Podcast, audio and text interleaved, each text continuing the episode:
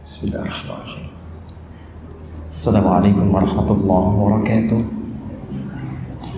الحمد لله وكفى والصلاة والسلام على رسول الله المصطفى وعلى آله وصحبه ومن وفى.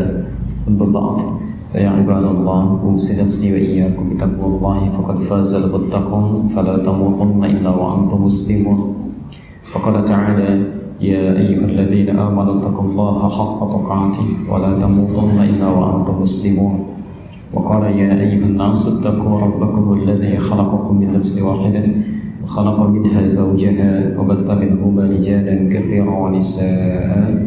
واتقوا الله الذي تساءلون به والأرحام. إن الله كان عليكم رقيبا. Bapak Ibu sekalian, saudara-saudariku, jemaah salat zuhur Masjid Al-Istiqamah rahimani wa rahimakumullah. Semoga Allah senantiasa memberikan kemuliaan kepada kita semua dan menjadikan aktivitas yang kita jalani dalam kehidupan ini sebagai ibadah yang diikhlaskan hanya kepadanya. Mari kita awali pertemuan kajian kita dalam lanjutan kajian tafsir ini dengan bersyukur pada Allah Subhanahu wa taala. Kita masih diberikan kesempatan oleh Allah menjalani sebagian dari kehidupan kita. Mudah-mudahan kehidupan kita, kesempatan yang Allah berikan dari hari ini kita manfaatkan sebaik-baiknya untuk memperbanyak amal soleh sehingga lebih berkualitas dibandingkan dengan amal soleh yang pernah kita kerjakan di hari-hari sebelumnya. Hari ini kita akan lanjutkan kajian kita pada bahasan surah Al-Fatihah di ayat yang kedua. Alhamdulillah ya Rabbil Alamin. Bapak dan Ibu sekalian, dalam pertemuan yang lalu telah kita bahas kenapa surah ini disebut dengan Al-Fatihah dan nama-nama lain yang melekat kepadanya. Lalu kita telah bahas juga ayat yang pertama dengan tafsiran detailnya Bismillahirrahmanirrahim. Untuk itu sebelum kita lanjutkan pada bahasan ayat selanjutnya, saya ingin berikan gambaran singkat dulu untuk mengantarkan bahwa salah satunya kenapa dinamakan dengan Al-Fatihah tidak sekedar surah ini menjadi pembuka dalam Al-Quran ya, tidak sekedar surah ini menjadi surah pembuka yang dibaca dalam sholat ya, tapi surah ini juga disebut dengan Al-Fatihah karena seluruh kandungannya jika dipahami dengan baik dipelajari sampai kita betul mendalaminya maka isinya bisa membimbing kita untuk membuka segala kebaikan-kebaikan dalam hidup ini yang telah dipersiapkan oleh Allah Subhanahu wa taala. Ya. Alhamdulillah.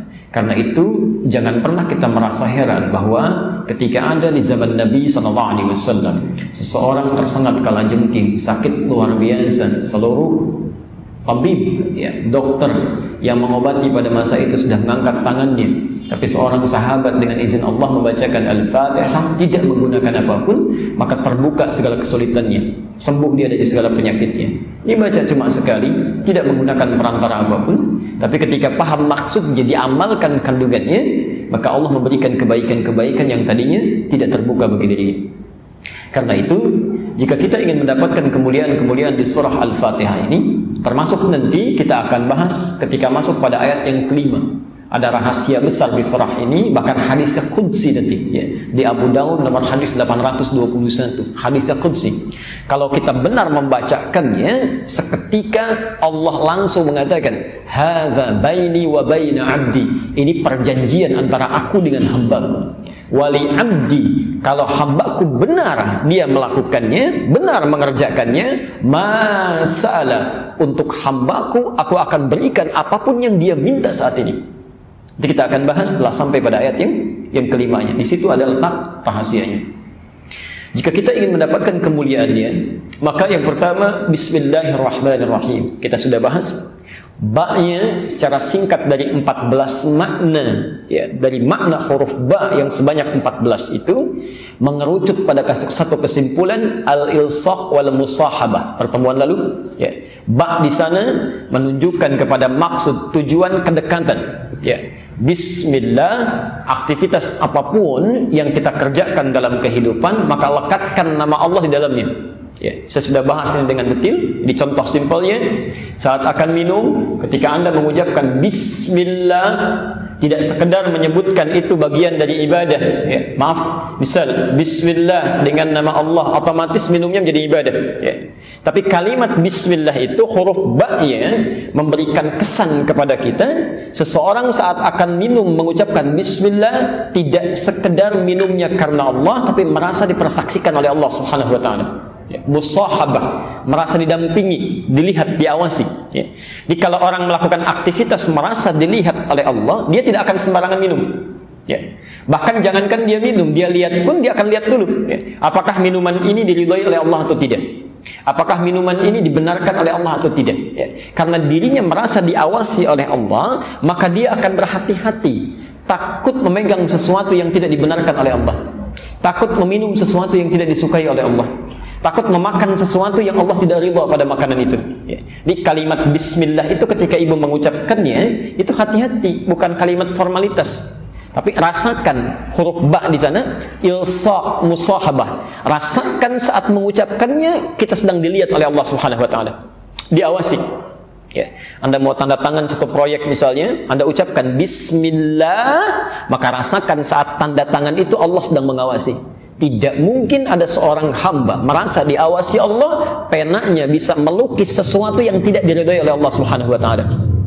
Tidak mungkin ada seorang hamba merasa dilihat oleh Allah, kemudian dia mengkonsumsi makanan yang justru tidak disukai oleh Allah Subhanahu wa taala. Itu mustahil. Ya.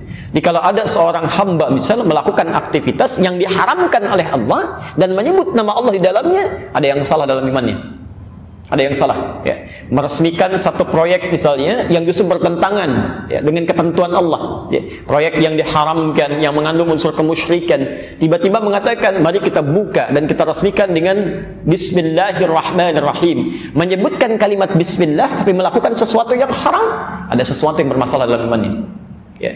Karena itu coba cek kalau dalam keseharian kita mengucapkan bismillah tapi hati kita tidak merasa diawasi Allah, pandangan kita tidak merasa diawasi Allah, telinga kita tidak merasa didengar Allah pendengarannya, maka ada sesuatu yang belum meningkat. Ada yang belum meningkat, ya. Nah, kalau Anda ingin berusaha meningkatkan iman, nanti Imam Al-Bukhari sudah menyiapkan satu bab khusus ya dalam kitab sahihnya. Ibu silahkan nanti atau bapak buka kitab Sahih Al Bukhari ya. Itu bab pertamanya Kitabul Iman ada 57 hadis. Ya. 57 hadis itu adalah perkara-perkara hal-hal yang bisa meningkatkan iman kita sekaligus hal-hal yang harus diwaspadai yang bisa menurunkan iman. Ya. Jadi kalau ibu bertanya misalnya kayak saya suka naik turun keimanannya. Kalau lagi semangat ingin ikut ta'lim, kalau tidak menurun. Ya, antum yang akhwan bertanya, kalau saya sedang semangat ingin tahajud, kalau tiba-tiba bisa menurun, apa penyebabnya? Nah, Nanti kita akan temukan di 57 hadis itu ya, penyebab yang bisa menurunkan iman antum itu apa saja di antaranya ya, ada maksiat, ada makanan yang berlebihan, ada sesuatu yang haram masuk ke dalam diri ya. Kalau Anda kemudian ingin tingkatkan lagi imannya, ada juga disebutkan oleh Nabi sallallahu alaihi wasallam bagaimana cara untuk kita melakukannya. Ada sekitar 57 hadis ya. Lihat Sahih Al-Bukhari jilid yang pertama ya, di bab yang pertama Kitabul Iman, pembahasan tentang hal-hal yang terkait dengan iman. Jika Anda sudah bisa melakukan segala sesuatu merasa dekat dengan Allah, diawasi Allah, diperhatikan Allah, maka keberkahan akan Allah turunkan kepada kehidupan kita. Karena itu letaknya setelah bismillah ditambahkan dengan rahman, ya. Rahman itu sifat Allah yang memberikan segala kemuliaan dunia tanpa batas. Ya. Mohon izin kalau saya agak cepat menyampaikan karena ini eh, yang sudah kami detilkan di pertemuan yang sebelumnya. Ya. Di segala kebutuhan dunia kita, kalau ingin diberikan oleh Allah, ya, baik urusan makannya, baik urusan masalah sandangnya, baik urusan masalah papannya, apa pun yang kita butuhkan dalam dunia, maka sifat Allah yang mewujudkannya disebut dengan Rahman. Ya, Rahman. Baik. Kalau itu sudah bisa kita dapatkan, maka masya Allah, ya, ya kita ambil logikanya. Yang punya rezeki Allah, yang punya kemudahan Allah, yang punya fasilitas Allah. Ya. Saya sering rewel mengatakan, kenapa sih ada manusia yang saling menyingkirkan, menyungkurkan, menyudutkan untuk berebut yang sedikit, yang Allah punya yang banyak tidak diminta. Ya. Yang paling cerdas itu kan sederhana, yang punya rezeki Allah. Kenapa tidak kita dekati Allah? Ya. Yang punya solusi Allah, kenapa tidak minta kepada Allah? Ya.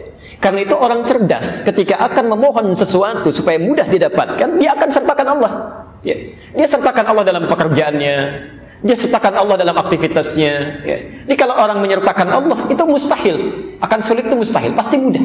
Ya. Pasti mudah. Ya. Saya, saya kasih perbandingan begini. Ini urusan dunia dulu ya, yang para ikhwan dulu. Saya tanya, e, rizki itu adanya di mana? Di langit atau di bumi? Ya, tahu dari mana? Ah, Quran surah 51 ayat 22. Ya. Kita usahakan dari Al-Quran, dari Al-Quran, kemudian Sunnah. Kalau kita temukan dari situ, itu yang terbaik. Ya, sebelum mencari yang lain. Bismillah. Quran surah 51 ayat 22. Ini teori tentang rezeki ya. Kita lihat misalnya. Wa fis samai rizqukum wa ma tu'adun. Ya. Kata Allah dan di langit rezeki Anda sudah disiapkan. Ditetapkan ya dan tidak akan tertukar. Di, di langit rezeki kita sudah disiapkan. Dituliskan tidak akan tertukar, ya. Jadi mohon maaf kalau Allah sudah kasih statement tidak akan tertukar. Jadi tidak ada kerjaan mengambil rezeki orang. Ya. Jangan pernah mengharapkan rezeki orang lain, apalagi mengambilnya itu tidak ada kerjaan. Karena rezeki kita sudah ditetapkan. Ya. Ingat hukum pengambilan itu ya. Ingat hukum pengambilan. Kalau ada hak orang lain diambil, maka seketika terasa menyenangkan, tapi yang diambil ini satu saat akan kembali. Ya, akan kembali. Jadi kalau orang ngambil rezeki orang lain cuma melelahkan diri saja. Ngambil, ya kapan lagi akan dikembalikan? Satu saat, entah besok, entah seminggu kemudian, entah sebulan kemudian, pasti akan kembali. Ya. Ini cuma melelahkan diri saja, ngambil sesuatu, berputar-putar, ujung-ujungnya balik lagi. Ya. Ini sudah, kalau sudah Allah berikan, jangan cari yang bukan milik kita. Wa ma tu'adun dan dijanjikan kata Allah pasti diberikan. Rizki kamu sudah dituliskan di langit, dijanjikan diberikan. Ya. Rizkinya di langit. Kita hidup di mana? Di bumi. Ya, di bumi. Kita hidup di bumi, rizkinya di langit. Masya Allah. Kita bertanya, ya Allah, bagaimana seperti ini? Kami hidupnya di bumi, rizkinya di langit. Gimana ngambilnya? Maka Allah turunkan sifat keadilannya. Ya. Diturunkan rizkinya ke bumi, disediakan untuk kita mudah mengambilnya. Quran surah kedua Al-Baqarah ayat 29. Dijawab di Quran surah kedua ayat 29. Karena kita tinggal di bumi, maka turun ayat saya agak cepat huwallazi khalaqalakum ma fil ardi jami'an. Rizki yang di langit ini kami turunkan ke bumi maka Allah menciptakan segala hal di bumi untuk memenuhi kehidupan kita. Ya dialah Allah yang menjadikan segala hal di bumi lakum untuk kalian. Apa saja. Ya bisa kita dapati. Ya. Pelan-pelan. Rizkinya di langit diturunkan ke bumi Bumi luas atau sempit? Luas. Baik ya. Antum tinggalnya di Kelapa Gading, tapi rezekinya turunnya di Palembang misalnya. Kan harus nyari ke sana tuh. Ya. Jangankan ke Palembang, kalau rezekinya turun di Sunter saja kita mesti bergerak. Ya. Karena itu turun perintah dari Allah, karena tidak semua rezeki yang turun itu langsung menimpa kita. Ya. Barangkali tempatnya agak harus memerlukan usaha untuk bergerak. Ya. Karena itu turun ayat Quran surah kedua Al-Baqarah ayat 168. Ya. Kita diminta untuk berusaha untuk mengambilnya. Ya ayyuhan nasu, hei manusia, kulu mimma fil ardi halalan thayyiban. Silahkan kamu berusaha untuk mendapatkan rizkimu, ya. untuk makanmu, untuk minummu, untuk segalanya, ya. dengan cara yang halal dan baik. Halal plus tayyib. Pelan-pelan. Halalan thayyibah. Perhatikan rumusnya sini. Di rizki itu tidak cukup dengan diharap-harap tapi menuntut usaha untuk meraihnya. Tapi yang menarik, bahasa Quran ketika meminta manusia mencari rizki itu membuat hukum umum universal. Ya, tidak mengikat akidah. Hukumnya mesti dicari dengan halal, legal, Ya. tidak boleh mencuri, merampok dan sebagainya. Ya, hati-hati. Karena hukumnya sifatnya umum mengikat bagi manusia, maka maaf, manusia agama apa pun, kepercayaan apa pun yang melanggar dua ketentuan ini pasti mendapatkan konsekuensi dari kehidupan dunianya, diproses juga. Ya, misal, ada seorang muslim mencuri misalnya, menempuh mencari rezeki dengan cara yang tidak halal, tentu akan ditempuh juga melalui hukum dunia. Ya. Jadi tidak akan dibedakan. Mau orang Islam, mau non-Muslim, begitu mendapatkan mencari rezekinya dengan cara yang tidak halal, maka diluruskan juga. Ya. Saya belum pernah mendengar ada polisi misalnya ketika menangkap pencuri ditanya dulu, bapak agamanya apa? Gak mungkin. Ya. Oh Islam pak, oh kalau gitu gak usah ditangkap, dikasih tausiah saja. Gak bisa. Mau Islam, mau non Muslim, begitu salah ya sudah proses, selesaikan hukum umum. Yang menarik bukan itu kita agak percepat ketika ada seseorang mencari rezeki bismillah dengan imannya ya dengan keyakinannya ya ada orang bertanya kepada Allah ya Allah kami minta keadilan ya ada non muslim dia tidak sholat dia tidak puasa dia tidak zakat masa bisa mendapat kemudahan dalam mencari rezekinya kami yang sholat yang puasa yang berhaji yang beribadah harusnya ada perbedaan ya ada kemudahan mendapatinya maka Allah turunkan ayat khusus yang diberikan hanya pada orang-orang yang punya iman. Quran surah kedua Al-Baqarah ketentuan kedua ayat 172. Pelan-pelan. Nanti silakan Anda perhatikan bagaimana cara Al-Quran mengungkapkannya. Yang di sini 168 ya ayuhan nas, ya ini. Hei manusia. Manusia sifatnya universal, bisa bagi seorang muslim, atau non muslim. Tapi ketika menyebutkan di ayat 172 dirubah dari nas menjadi amanu. Ya ayyuhalladzina amanu. Pelan-pelan. Kalau sudah amanu berarti hanya mengikat orang yang beriman saja. Orang Islam tidak di luarnya. Sekarang lihat ayatnya. Ya ayyuhalladzina amanu kulu. Di sini ada kulu, di sini ada kulu. Tapi yang hebat di sini mimma fil ardi halalan thayyiba yang di sini kalimat halalnya dibuang.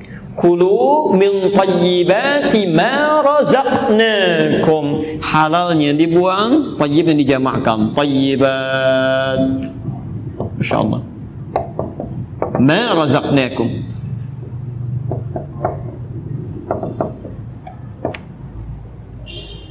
Perhatikan pelan-pelan. Yang di sini ketika Allah meminta orang-orang beriman berusaha, bekerja, beraktivitas, disebut imannya dihilangkan halalnya. Ya ayyuhalladzina amanu kulu min tayyibati halalnya dibuang. Kenapa ketika menyentuh orang-orang beriman, meminta dia bekerja, kalimat halalnya dibuang? Karena orang-orang beriman itu otomatis dengan imannya akan menuntun dia mencari yang halal. Di ketika dia mengucapkan bismillah dalam langkahnya, itu mustahil langkah bismillah itu melangkahkan ke tempat yang haram, itu mustahil. Ya. Ketika dia mengucapkan bismillah dalam pekerjaannya, itu imannya otomatis akan menuntun kepada yang halal. Di kalau ada orang merasa beriman, bahkan mengucapkan kalimat Allah dalam pekerjaannya, tapi dia mengerjakan yang haram dalam pencariannya, ada yang salah dalam imannya. Ada yang keliru. Nah, sekarang perhatikan.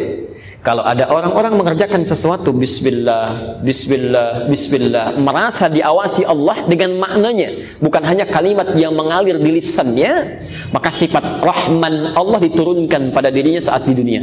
Rahman, Maha Pemilik segala keluasan dunia. Ma razaqnakum. Lihat kalimatnya.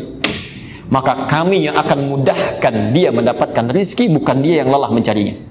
Ini Ma razaqnakum. Kami yang berikan, bukan kamu yang lelah untuk mencarinya. Ya.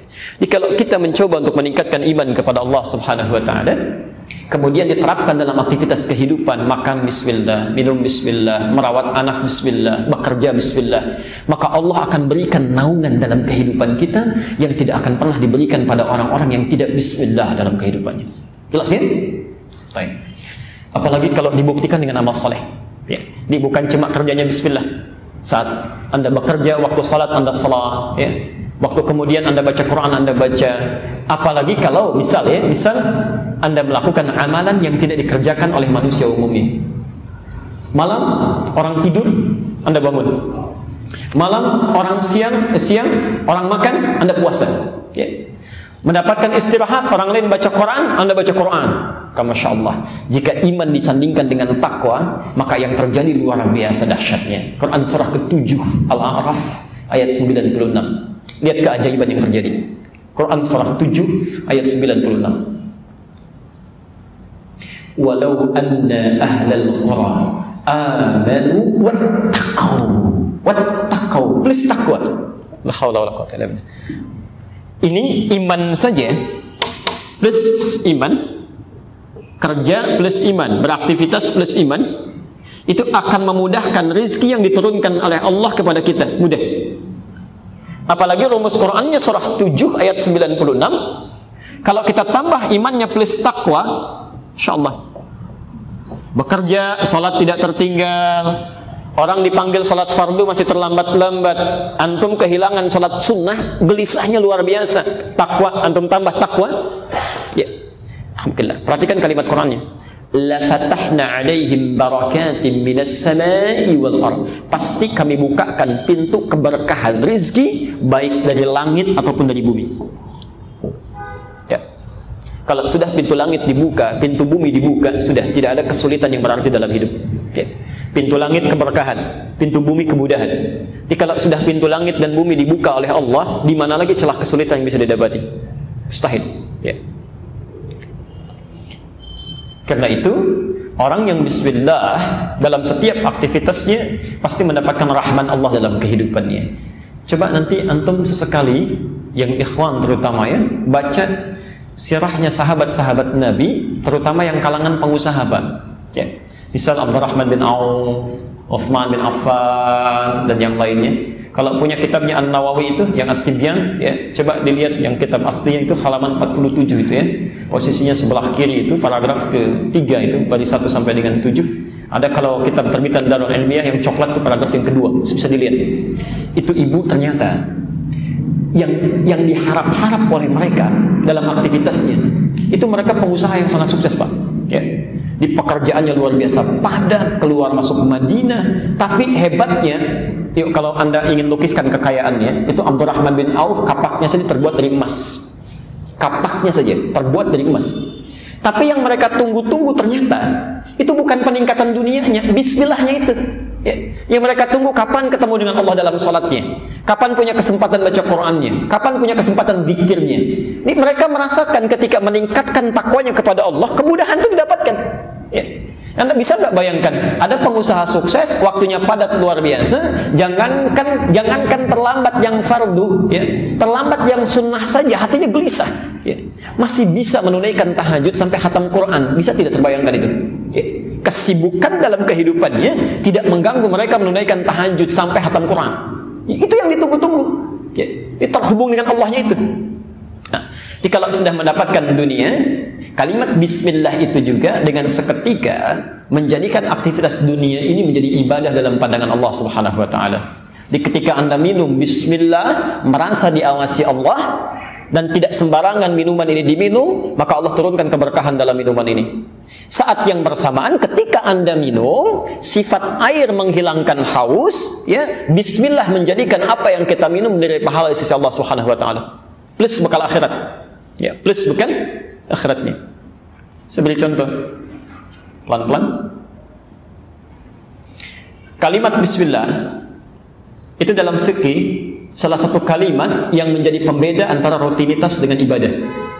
Ya. Misal, kita makan tiap hari. Non-muslim juga makan. Dan kebutuhan manusia di antaranya makan. Ya.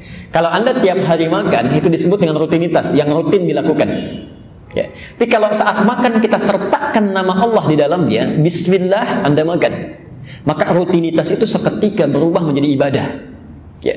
Maksud ibadah punya untuk bekal akhiratnya ini dicatat oleh Allah ya. saat makan bismillah pahala bernilai ya. minimal satu kali aktivitas 10 kebaikan dalil Quran surah ke-6 Al-An'am ayat 160 kita usahakan dalam uh, argumentasi Quran dan sunnahnya sehingga lebih mudah untuk dipahami ya. Man jaa bil hasanati falahu asyru amthaliha. Siapa yang melakukan satu kebaikan ya diniatkan karena Allah, maka dia dapat 10 poin dari kebaikannya. Ya. Di ketika Anda makan bismillah dicatat bekal akhirat. Minum bismillah catat bekal akhirat. Ya. Karena itu pelan-pelan tidak akan pernah ditemukan seluruh aktivitas dalam agama kita, dalam agama kita yang baik-baik kecuali bersanding dengan doa. Coba lihat, bangun tidur ada doanya. Saat berpakaian ada doanya. Mau minum ada doanya. Makan ada doanya. Bahkan Anda barusan masuk masjid ada doanya. Keluar masjid doanya sudah beda. Ya. Mau ke toilet dulu ada doanya. Jadi semua aktivitas kita itu ada doanya. Ya. Doa itulah yang menjadikan aktivitas berubah nilainya menjadi ibadah. Saat tak mampu mengucapkan doanya, hafal kalimatnya, cukup ringan membacakan doanya. Bismillah. Ya. Bismillahirrahmanirrahim tersingkat dengan Bismillah. Seketika poin kita bertambah mau minum lupa menyebutkan bismillah atau tidak dibacakan, maka sudah menjadi dunia saja. Akhirat tidak dapat. Akhirat tidak dapat. Karena itu diminta kita oleh Quran jangan sampai aktivitas kita satu detik pun kita lakukan tidak beribadah dalam pandangan Allah Subhanahu wa taala. Itu rugi. Rugi ya. Turun ayat wa ma khalaqtul jinna wal insa illa liya'budun. Quran surah ke-51 ayat 56. Tidaklah aku ciptakan jin dan manusia itu illa kecuali untuk menjadikan seluruh aktivitas yang dia kerjakan sebagai ibadah untukku. Ya. Itu yang membedakan muslim dengan non muslim. Jadi kalau ibu minum, non muslim pun minum. Ya. Anda makan, saudara kita yang non muslim pun makan. Cuma harus ada bedanya. Syahadat kita itu harus membedakan antara makanan yang kita makan dengan makanan yang mereka makan. Ya, makanannya sama, gado-gado. Ya, cuma bedanya harus ada. Kalau kalau hukum dunia menjadikan kenyang, hukum akhirat harus jadi ibadah. Kalimat bismillah itulah yang menjadikan ibadah. Nah, sifat Allah yang memberikan pahala kebaikan akhirat bagi ibadah kita itu disebut dengan rahim. Rahim. Karena itu, seseorang yang menyertakan bismillah dalam kehidupannya, maka Allah turunkan berkah dunia disebut dengan Rahman, kebaikan akhirat disebut dengan Rahim. Jelas di sini? Nah, kalau sudah jelas gambarannya pertemuan lalu, sekarang kita akan teruskan. Hukum menerima pasti melahirkan kasih. Ya. Dan hukum mendapatkan sesuatu menggabungkan kata terima dengan kasih. Umumnya berterima kasih. Di hukum kalau anda menerima sesuatu pasti akan anda berikan sesuatu. Ya, walaupun cuma ucapan. Sebagai contoh. Bapak ibu kalau ada yang memberikan handphone misalnya respon kita apa? Ah, minimal kita akan ucapkan terima kasih. Masih? Minimal kita ucapkan terima kasih sebagai penghargaan apa yang telah kita terima itu. Atas apa yang telah kita terima itu. Karena itu di Quran diajarkan kalimat yang sangat indah. Ketika Allah tidak hanya memberikan dunia bahkan akhirat. Ada yang memberikan dunia yang kecil saja, ibu ucapkan terima kasih. Maka bagaimana dengan yang memberikan dunia tanpa batasan? Ya, oksigen diberikan tiap hari, kemudahan diberikan tiap waktu, salah dimaafkan, dosa diampuni, bahkan akhirat disiapkan. Ya, dunia yang kecil saja kita ucapkan terima kasih, maka bagaimana dengan yang memberikan dunia dan akhirat dalam kehidupan kita? Ya. Lalu kita bertanya, ya Allah, kalau kami diberikan itu, bagaimana cara kami mengungkapkan terima kasihnya? Maka diajarkan ayat selanjutnya, Alhamdulillahi Rabbil Alamin. Jika Allah sudah memberikan Rahman dan Rahim dalam kehidupan kita, maka sikapi Rahman dan Rahim ini dengan Alhamdulillahi Rabbil Alamin. Sekarang kita akan lihat apa yang dimaksud Alhamdulillahi Rabbil Alamin ini. Kalau kita bisa melakukannya, apa konsekuensi yang kita dapatkan dalam kehidupan dan bagaimana mempraktekkannya dalam real kehidupan kita. Itu poinnya. Karena nanti hebatnya ada yang ketika mengucapkan alhamdulillahirabbil alamin dengan benar, maka hartanya bukan berkurang tapi selalu bertambah. Keberkahannya tidak pernah pupus tapi selalu meningkat. Kita akan lihat ya. Apakah kita yang tiap hari mengucapkan alhamdulillahirabbil alamin masuk kategori itu atau tidak? Ya, kalau tidak berarti ada sesuatu yang harus diperbaiki dalam sikap kita. Baik. Kita mulai bahasan kita ayat yang kedua Alhamdulillahirabbil alamin. Saudara-saudariku Bapak Ibu sekalian, kita akan coba uh, membahas dengan detail karena itu kami mohon kesabaran ya karena kita tidak akan membahas satu ayatnya sekaligus kita akan analisis setiap bagian-bagian hurufnya sehingga ada pemahaman yang mendetail yang bisa kita praktekkan dalam kehidupan Kita tulis sejenak. Bismillah.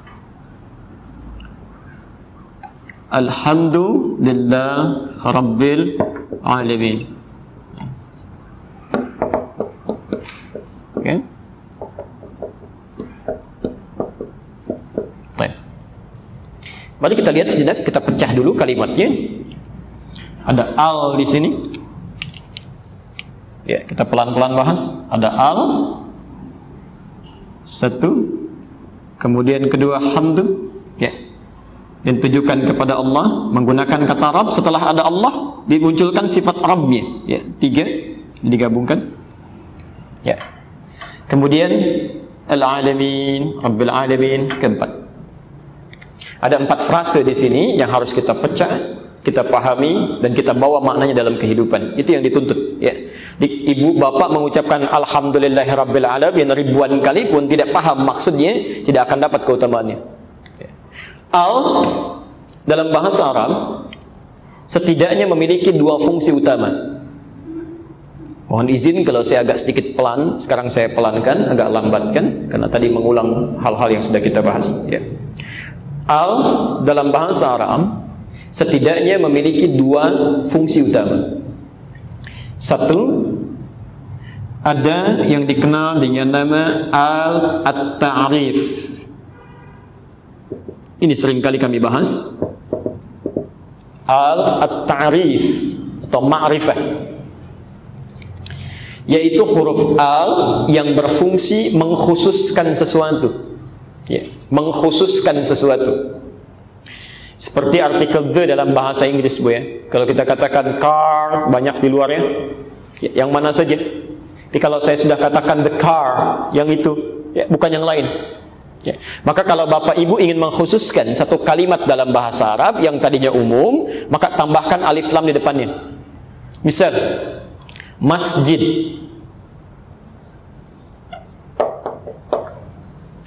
Kalau disebutkan masjid, masjid mana saja? Ya, saya tidak khususkan satu pun, umum sifatnya.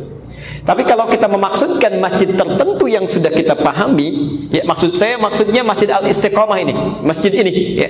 Maka dalam bahasa Arab bisa kita hilangkan keumumannya dengan tambahkan al di depannya. Al masjid, ya. Ana dzahib ila masjid. Saya mau pergi ke masjid itu, bukan masjid yang lain. Tambah al di depannya. Ya, jelas ya? Contoh yang paling gampang. Kalimat salat dalam Al-Qur'an, kalimat salat Bila dalam makna ibadah dimaksudkan dalam bentuk ibadah itu seluruhnya menggunakan al. Menggunakan al. Ya. Lihat kalimat salat pertama Al-Baqarah ayat ketiga. Alladzina yu'minuna bil ghaib wa yuqimu nas salah. Ada alif lamnya. Kalimat salat kedua Al-Baqarah 43. Wa aqimus salah wa atuz zakah. Semua pakai alif lam. Ya. Al-Ankabut ayat 45. Wa aqimis shalah. Ada alif lamnya. Ya. Semua ada. Masya Allah. Padahal bisa Allah mengatakan salat tanpa alif lam. Alladzina yu'minuna bil ghaib wa yuqimuna shalah. Bisa saja tanpa alif lam. Ini tulisannya. Kalau tulisan salat tanpa alif lam itu bebas artinya, umum. Silahkan tunaikan sholat Mau lambat silahkan. Mau cepat-cepat pilihan. Mau khusyuk silahkan. Mau tidak juga bebas. Sholat bagaimana saja silahkan ya. Tapi ketika ditambahkan al di depannya Berubah at-ta'rif ma'rifah. As-salat bukan sholat biasa Tapi sholat tertentu yang ada aturannya. Sholat khusus yang ada petunjuknya Seakan-akan Quran memberikan isyarat, silahkan tunaikan sholat tapi tidak sembarangan. Ikuti aturannya, ikuti ketentuannya, ada sesuatu yang harus kita ikuti, tidak bebas kita lakukan. Ya. Maka diikat kemudian dengan sabda Nabi sallallahu alaihi wasallam Al-Bukhari nomor hadis 631. Ya. Kata Nabi, "Sallu kama raaitumuni usalli." Ya. Silahkan kalian sholat, sholatlah kalian, tapi jangan sembarangan. Ya. Silahkan sholat seperti melihat saya sholat. Ya, salatlah kalian seperti melihat aku salat. Ibu, ya, sedikit saja ya. Ibu bisa bayangkan kan? Kita sekarang tidak hidup di zaman Nabi. Ada orang hidup di zaman Nabi Shallallahu Alaihi Wasallam masuk ke Masjid An Nabawi, salat di samping Nabi. Selesai salat, kata Nabi, lihat kalimatnya, kata Nabi ini langsung dikatakan, "Sholli fa innaka lam tusalli." Silakan anda sholat lagi karena anda belum sholat. Orang ini sholat lagi. Begitu selesai salam diulang lagi oleh Nabi. Salli fa innaka lam tusalli. Silakan anda sholat karena anda belum sholat. Tiga kali diulang oleh Nabi. Ibu bisa bayangkan, ada orang hidup di zaman Nabi, sholat di samping Nabi, ternyata saat sholat, Nabi melihat sholatnya bermasalah. Ya. Di sahabat saja, hidup di zaman Nabi, bersanding dengan Nabi, menunaikan sholat diluruskan oleh Nabi dan tidak merasa aman, maka bagaimana dengan orang yang bukan sahabat, tidak hidup bersama Nabi dan tidak ingin belajar sholat seperti Nabi, maka tidak akan aman sholatnya. Ada di Al-Bukhari nomor hadis 757, hadis Muslim nomor hadis 397. Ya. Disebut al oleh Al-Bukhari dengan babul musifis salah, bab orang yang salatnya tidak bagus. Ya. Lalu diajarkan oleh Nabi salat dari awal sampai akhirnya, ya, dari takbir sampai dengan salam dan ditunjukkan pada orang tersebut setelah kepada kita. Ya, sallu kama raaitumuni usalli. Salatlah kalian persis seperti saya menunaikan salat ini. Pelan-pelan. Hal yang kedua, jadi yang pertama bermakna ta'rif atau ma'rifah mengkhususkan sesuatu. Handphone bahasa Arabnya naqal ya. Kalau ingin saya sebutkan handphone yang ini bukan yang lain pakai alif lam. An-naqal. Plus spidol, kolam. Kalau ingin saya sebutkan di antara spidol yang ada yang ini al-qalam. Tisu, mindil, kalau saya ingin sebutkan yang ini, bukan yang ini, al-mindil. Jelas ya? Baik. Pelan-pelan. Fungsi al yang kedua. Ini yang terkait dengan ayat kita. A berfungsi untuk al-istighraq, istighraq. Al-istighraq yaitu huruf A yang menunjuk pada makna sesuatu yang luas dan total. Komprehensif. Luas total komprehensif. Pelan-pelan. Yaitu huruf al yang menunjuk pada kedalaman makna yang luas ya, total komprehensif seluruhnya. Pelan-pelan. Jika saya sebutkan misal al bermakna istighraq al masuk kepada kata bait. Apa artinya bait? Rumah ya. Saya sebutkan al bait maksudnya segala yang berada di lingkaran rumah itu seluruhnya ya, tanpa kecuali Al masjid, alnya maksudnya istighraq, segala yang berada di masjid ini seluruhnya yang terikat oleh areanya, ya, tanpa kecuali sedikit pun. Perhatikan, al di sini, al di sini dimasukkan dalam kalimat alhamdulillahi rabbil alamin yang diterjemahkan segala puji bagi Allah Tuhan semesta alam alnya bukan masuk pada golongan yang pertama ta'rif tapi yang dimaksudkan al istighraq istighraq jika kita ingin memuji Allah berterima kasih atas nikmat yang diberikan maka pujilah Allah secara total. Ya. Total Jangan sertakan kalimat-kalimat lain dalam memujinya. Ya. Sambungkan dengan yang tadi. Bismillahirrahmanirrahim. Kalau kita melakukan sesuatu karena Allah, Allah turunkan sifat rahmannya keberkahan dunia, sifat rahimnya kebahagiaan akhirat. Karena kita diberikan dunia dan akhirat, maka adab kita mengucapkan terima kasih. Bagaimana caranya? Maka diterangkan di ayat ini al. Pertama, kalau Anda ingin berterima kasih kepada Allah mesti total. Ya, total. Total dalam arti satu jangan sertakan kalimat-kalimat lain yang mengurangi pujian itu. Maaf, bisa. Kadang-kadang situasi suka begini ya. Kita sudah inginnya total tapi kalimat kita malah mengecilkannya. Ada seorang sakit dirawat di rumah sakit sudah lebih baik. Ditanya, "Ibu, bagaimana keadaannya?" Ya, alhamdulillah sudah lebih baik. Kalau sudah alhamdulillah jangan pakai ya lagi. Ya, alhamdulillah Gak usah. Karena sudah pakai al. Al itu menghilangkan kalimat-kalimat lain yang menyertainya. Sudah selesai. Ya. E, Pak, gimana proyek yang kemarin? Sudah ada kemajuan sih, tapi ya alhamdulillah. Eh, jangan pakai tapi. Ya. Kalau sudah alhamdulillah kalimat tapi walaupun ya itu hilang semua. Ya. Karena kita arahkan total, total. Jadi jangan disertai oleh apa pun, ya. Al itu kalimat al kalau dimasuki kalimat lain maka akan berkurang keluasannya. Dikurangi hurufnya maka berkurang maknanya. Ya. Seperti kata Islam misalnya, ya, al-Islam itu. Di Islam itu sudah luas. Jadi kalau ditambahkan kalimat lain mengiringi, yang luas jadi sempit. Ya. Saya tanya misalnya, kalimat luas, maknanya luas tidak? Luas. Seluas apa? Nggak ada batas. Tapi kalau saya tambahkan kalimat lain, luas masjid, maka jadi terbatas luasnya. Hanya masjid ini saja luas rumah maka terbatas kalimat rumah oleh kata kalimat luas oleh kata rumah ya seluas rumah itu saja ya sama dengan Islam jadi kalau dibatasi misal maaf ya ada Islam inklusif ada Islam eksklusif ada Islam liberal ya? Yang ada kacau-kacau itu. Ya Islam plural dan sebagainya. Maka akan berpecah berkurang keislamannya itu. Islam itu sudah sudah sempurna kalimatnya ya. Kalimat yang sempurna yang sudah mapan justru kalau ditambahkan kalimat tertentu akan berkurang ya keluasan maknanya. Jelas di sini? Demikian kata al masya Allah ketika kita diminta bersyukur kepada Allah kalimatnya kamu mesti total Ya, jangan sertakan yang lain, ya, luaskan dan serahkan seluruhnya kepada Allah Subhanahu wa taala. Yang kedua, kata al juga menunjuk pesan kepada kita sebagai ajaran ketawaduan ya, bahwa tidak ada peran kita di situ kalau Allah tidak berkehendak. Ya. Ini ada pengakuan di situ bahwa semua nikmat yang diberikan hakikatnya punya Allah, ya, bukan punya kita. Jadi ketika Anda diberikan sesuatu, dititipkan pada kita, kita mengucapkan Alhamdulillah, seakan-akan ada isyarat memang semuanya karena Allah kok, peran saya nggak ada. Ada ketawaduan di situ. Ya.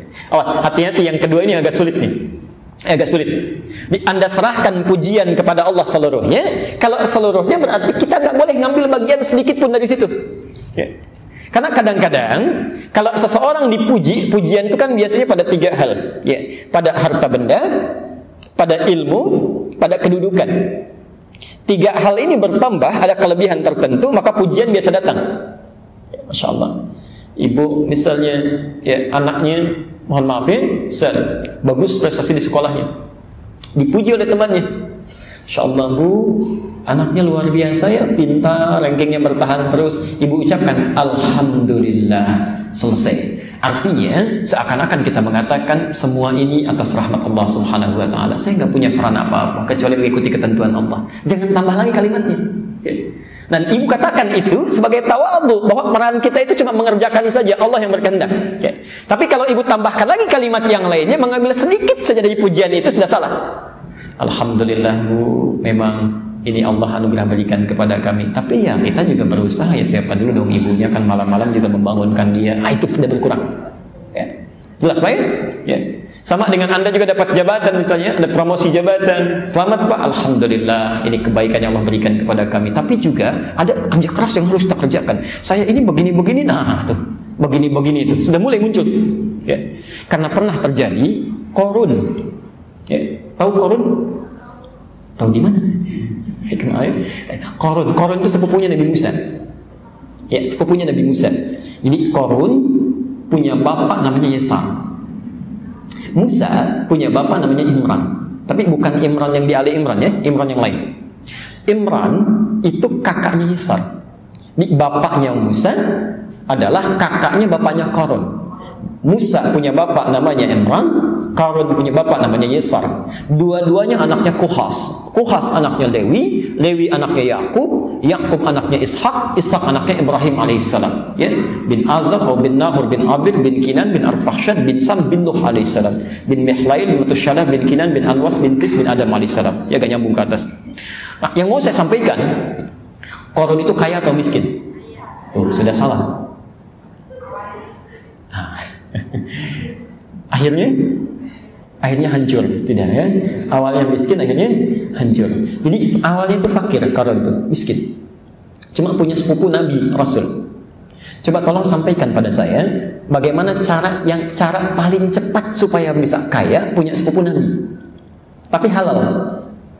Halal caranya. Cara yang paling gampang minta didoakan oleh sepupunya supaya kaya. Karena doa Nabi itu itu mudah untuk terjawab. Maka mintalah didoakan. Didoakan. Ya. Walaupun pada awalnya ditekan supaya jangan sampai terlalu loba dengan harta sulit hidupnya, tapi dia minta. Ya. Perhatikan, ini orang punya kecerdasan luar biasa, punya kecerdasan. Minta didoakan diberikan kaya. Ibu tahu apa yang terjadi? Ketika diberikan, mulai muncul rasa lebih dibanding orang, muncul sikap sombongnya. Ya. Sombongnya nggak tanggung-tanggung bu, Pak. Tidak tanggung-tanggung. Kalau orang misalnya sombong dengan harta yang tampak dibawa ke mana-mana, sombong dengan mobil saat menyetir itu biasa. Korun ini tingkat kesombongannya luar biasa. Ya. Kalau anda punya berangkas, kuncinya disembunyikan atau disimpan, di, di, di, di, disampaikan, disembunyikan atau ditampakkan terang-terangan. Disimpan, disembunyikan. Korun tidak. Korun tidak. Saya ingin tunjukkan, saya di luar kebiasaan orang kaya yang lain. Kunci saya, orang mesti lihat itu dipikul oleh 10 orang paling kuat di masanya, kuncinya tidak terbawa. Ya. Di tiap hari kalau ke mana-mana pun koron jalan itu di belakangnya ada 10 orang khusus bawa kunci kunci harta bendanya saja. Ya. Anda bisa bayangkan dan tidak terpikul itu. Ya. Saking luar biasa banyaknya. Ya. Sombongnya luar biasa. Jadi kalau ada orang kaya sombong sekarang itu ketinggalan zaman. Ada yang lebih kaya dulu. Ya, ada yang lebih kaya. Jadi jadi nggak pantas untuk sombong karena ada yang lebih kaya dulu dan bermasalah. Sekarang lihat apa yang terjadi. Apa yang terjadi? Quran surah ke-28. Kita pakai Quran saja. Ayat 77. Ayat 77. Ketika diingatkan, diingatkan di ayat 77-nya, wabtaghi fima atakallahu daral akhirah wala tansa nasibaka minad dunya ada ayatnya Quran surah 28 ayat 77 Perhatikan diingatkan oleh Allah melalui lisan teman-temannya tuh yang seangkatan yang sepantaran. Ya.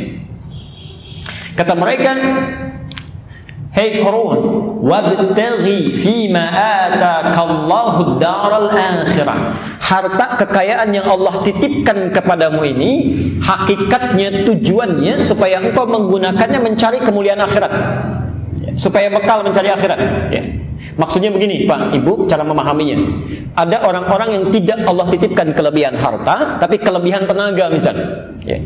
Maka dia gunakan tenaganya untuk ibadah. Dia bisa sanggup bangun malam, dia sanggup untuk puasa, dia sanggup baca Quran. Ya. Ada orang-orang yang tahajudnya tidak sebanyak orang ini. Ya. Baca Qurannya tidak sebanyak orang ini. Puasanya tidak serajin orang ini, tapi Allah berikan harta benda supaya dia bisa ibadah dengan itu. Ya. Jadi menurut Allah, kamu memang nggak sanggup banyak bangun malamnya, tidak sanggup banyak puasanya. Ini saya titipkan harta benda supaya kamu mengejar amalan orang ini dengan hartamu. Ya. Digunakan itu. Di hakikatnya ketika seseorang dititipkan kelebihan, apakah itu harta, kedudukan, pengetahuan, tenaga, hakikatnya itu bekal untuk ibadah, bukan untuk dibanggakan. Keliru. Salah. Ya. Yang jadi persoalan ketika dijelaskan tentang makna itu muncul sifat kesombongannya. Lihat di ayat ke-78-nya. Innama ujituhu ala ilmin Ya.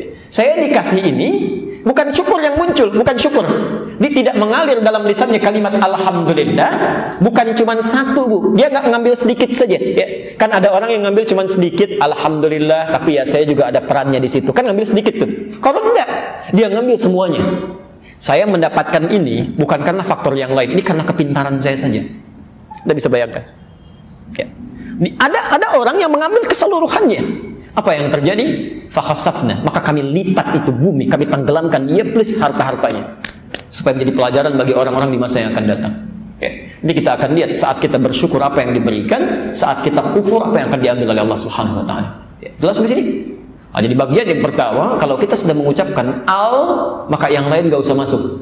Please, diri kita pun jangan merasa unggul. Ya. Rendahkan diri kita, merasa tidak punya peran, karena hakikatnya Allah yang berikan pada kita. Baik rahman dunia, atau masalah kehidupan akhirat nanti rahim. Jelas di sini? Al. Jadi itu baru al. Ya. Jadi kalau ibu bapak misalnya mendapatkan nikmat dari Allah ingin disyukuri, maka tawadu dalam hidup menyikapinya. Ya, hindarkan kesombongan karena kita nggak punya, cuma titipan kok. Maaf ya, sombong pada sesuatu yang dititipkan itu orang aneh. Orang aneh.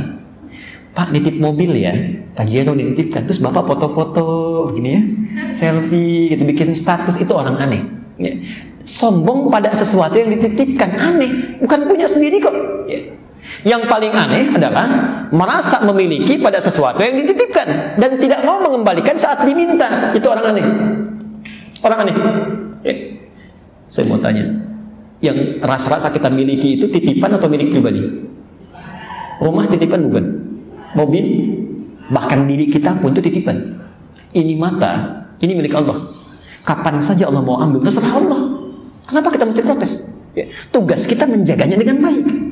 Ya, karena itu turun perintah dalam Al-Quran, misal Quran surah 24 ayat 30 itu untuk laki-laki, untuk perempuan ayat 31. Nanti ibu bisa temukan bu di Quran itu cara merawat tubuh dari ujung rambut sampai ujung kaki. Ya. Bagaimana cara menjaga titipan itu? Ya. Kata Allah, wa kullil mu'minina an yaghuddu min absarihim. Katakan bagi pria-pria yang merasa punya iman, dia yakin akan bertemu Allah. Dia yakin akan ditanya. Kata Allah, jaga pandanganmu pada sesuatu yang tidak Allah sukai. Tugas kita menjaganya. Ya. Terserah Allah apakah mau diambil saat di dunia, ya, penglihatannya diambil, ya, bisa jadi, ya, terserah Allah. Tapi pastikan sebelum penglihatan ini ditanya, ya, diambil oleh pemiliknya, pastikan kita jaga dengan baik. Rapi, jaga bersih, termasuk ibu. Ya, karena ayat 31-nya untuk perempuan. Wa kullil mu'minati ayyaghdudna min absarihinna. Baik. Kalau titipan itu satu saat akan diambil tidak? Ditanya tidak? Ya, perhatikan. Ketika kita kembalikan, bisa titipan dikembalikan. Saya nitip, kemudian dikembalikan. Tiba-tiba dalam keadaan lecet ya. Yang nitipkan akan bertanya tidak? Bertanya, kenapa ini? Ada kesan tidak suka. Maka perhatikan, mata ini penglihatan akan ditanya oleh Allah. Pendengaran akan ditanya. Quran surah ke-17 ayat 36. Quran surah 17 Al-Isra ayat 36. Saya ambil contoh saja dua ya. Wala taqfu ma laysa laka bihi ilmun. Inna sam'a wal basara wal fuada kullu ulaika kana anhu mas'ula. Ya. Jangan Anda kerjakan, ikuti segala hal yang kita tidak tahu dasar pengetahuannya. Ya, cuma ikut-ikutan saja. Ada acara ini ikut, ada momentum ini ikut. Kita nggak tahu ada apa tuh di situ.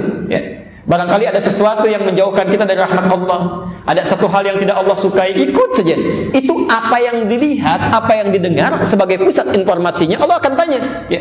Hei penglihatan, emang kamu, kamu tidak melihat ketika Allah tampakkan berbagai hal. Kenapa tidak dicerna informasinya? Ya. Kenapa tidak diperhatikan? Termasuk saat anda diperdengarkan suara azan misalnya, telinga tidak merespon, itu telinga akan ditanya.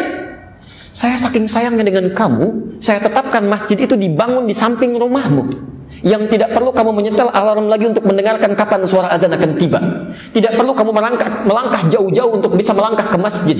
Orang yang dari jauh jaraknya bisa datang dengan melangkah, kenapa kamu yang saya berikan kendaraannya? Masjid langsung dibangunkan di samping rumahmu, yang suaranya langsung menghadap ke arah rumahmu, dikumandangkan, dibangunkan, tidak bangun juga. Dengan cara apa lagi saya harus bisa memberikan hidayah kepada kamu? Telinga, apa kamu tidak dengar? Ditanya. Ya. Lalu baru pendengarannya menjawab, saya dengar ya Allah, tapi pemiliknya tidak mau merespon. Itu semua akan seperti itu nanti. Semua akan ditanya. Ya, semua akan ditanya. Karena itu, orang-orang yang merasa semuanya dititipkan, dititipkan oleh Allah Subhanahu wa taala, maka dia akan menjaga titipan dengan baik. Ya. Karena ada sombong dengan titipan. Ya. Dititipin sedikit sombong kan tidak pantas ya. Tidak pantas. Ya. Coba eh, pernah lihat tukang parkir paling gampang seperti tukang parkir tuh hidupnya ringan. Karena merasa diri sebagai titipan jadi hidupnya nggak berat ya. datang mobil bagus. Nggak ada bangga bangga itu biasa saja. Hit masuk jalan selesai. Yang paling menarik perhatikan. Saat mobilnya satu-satu pergi itu saya tidak pernah melihat tukang parkir sedih itu. Ya.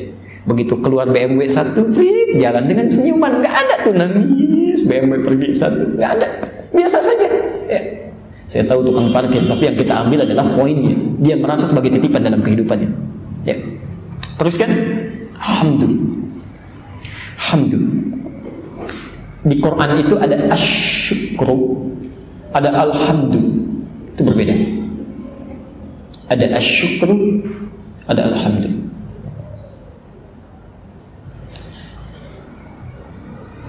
Syukur, syukur, asyukru itu kalimat pujian kalimat pujian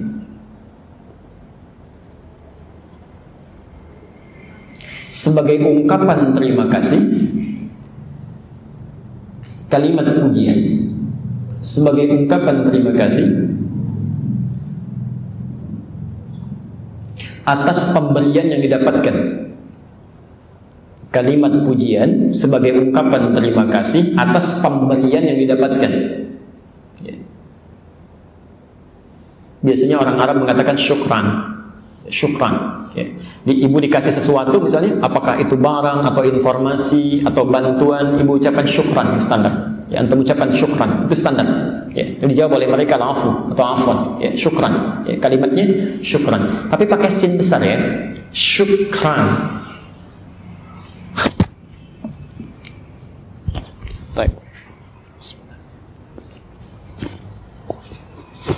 Dipakai sin besar syukran. Ini kalimat paling singkat. Syukran. Hati-hati kalau menggunakan sin kecil, sukran misalnya, sin kecil, itu artinya mabuk. Di sekran, ya. Nunnya diganti oleh tanwin, sekran. Kalau anda mengucapkan syukran artinya terima kasih. Tapi kalau sukran pakai s sin, sin kecil artinya selamat mabuk. Ya. Sudah keliru. Lihat sini. Tapi kalau anda ingin mengucapkan terima kasih, saat diberi ataupun tidak berterima kasih saja. Maka kalimat bahasa Arab yang berubah dari syakara menjadi hamidah dari syukrun menjadi hamdun. Saya ulang. Jika kita ingin berterima kasih pada sesuatu hal yang sifatnya umum baik diberi atau tidak maka kalimatnya berubah dari syukrun menjadi hamdun ya. di alhamdulillah itu hamdun itu ungkapan terima kasih ungkapan terima kasih secara total ungkapan terima kasih secara total baik saat mendapatkan pemberian ataupun tidak baik saat mendapatkan pemberian ataupun tidak baik pelan-pelan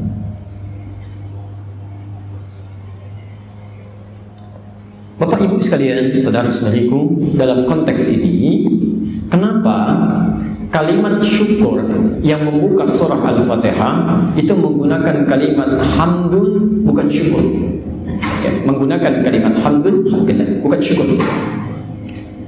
Hal yang paling mudah dipahami, Allah ingin memberikan kita pelajaran yang sangat besar bahwa Allah Subhanahu wa taala memberikan nikmat yang sangat luas, sangat besar kepada kita yang dari sekian nikmat itu mohon maaf, kadang-kadang kita merasa tidak tidak diberi. Ya.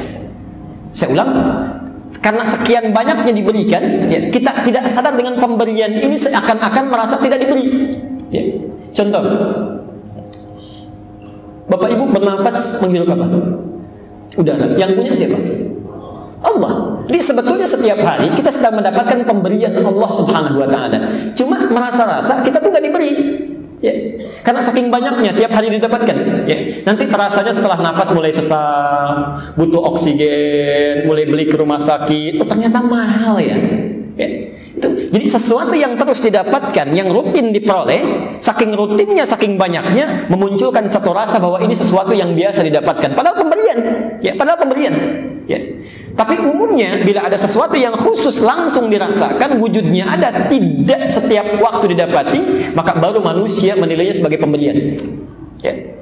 Masya Allah Tiba-tiba ada orang kirim mobil Terima kasih ya Allah Alhamdulillah Lupa bahwa oksigen tiap hari dikirimkan Satu ketika ada orang mengantarkan Makanan misalnya Alhamdulillah terima kasih Allah memang belum makan Selama satu hari ini Lupa bahwa dirinya diberikan kesehatan oleh Allah setiap waktu karena itulah Allah ajarkan kalimat alhamdulillah bukan asyukru seakan-akan memberikan kesan. Kalau ingin bersyukur kepada Allah, jangan saat sedang dapat sesuatu saja. Ya, setiap waktu kita syukur. Ya, setiap waktu. Alhamdulillah yang telah memberikan kesehatan. Alhamdulillah yang telah merawat saya. Alhamdulillah yang memberikan ketenangan. Masya Allah, tenang itu lebih daripada segalanya. Tenang. Ya. Coba lihat, pilih mana? Kaya tapi gelisah atau miskin tapi tenang? Miskin tapi tenang. Kalau bisa kaya tapi tenang, kenapa miskin tapi tenang? Antum pilih mana? Ya, sehat tapi gelisah atau sakit tapi tenang? Kalau itu tidak ada pilihan ketiga itu. Tidak mudah ya, tidak mudah. Ini ketenangan itu rezeki. Ya, kenyamanan itu rizki. Ada sekian banyak pemberian Allah yang karena saking banyaknya kita nggak bisa lihat. Ya. Karena itu Quran mengajarkan, oh, kita mesti total. Jangan saat dapat sesuatu baru memuji. Ya, fa ammal insanu idza mabtalahu fa akramahu wa na'amahu fa yaqulu rabbi akraman. Duh manusia itu kalau sedang Allah muliakan, dilancarkan rezekinya, diberikan kenikmatannya, dia mengatakan Allah begitu memuliakan saya. Alhamdulillah. Wa amma idza mabtalahu faqadara alaihi rizqahu. Itu indahnya. Ya. Kata Quran, manusia jika kami tambahkan padanya rizki mereka, kami berikan, mereka mengatakan Allah memuliakan saya. Tapi jika saya cukupkan rizkinya, Masya Allah, tambah lawannya apa? Tambah lawannya kurang. Kalau Quran itu rekayasa seorang manusia seperti tuduhan sementara orang mengatakan Quran buatan Nabi, tentu pola pikir manusia akan masuk di situ. Ya. Tambah lawannya kurang, maka ayatnya akan berubah. Wa amma idza mabtarahu fanaqassa alaihi rizqahu. Ya. Maka jika Allah mengujinya lalu mengurangi rizkinya, ya, tambah lawannya kurang.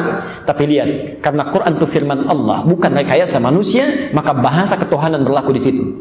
Fakadaro maka Allah cukupkan rizkinya. Ini ternyata Allah tidak pernah mengurangi rizki. Tidak pernah. Yang ada itu cukup. Cukup.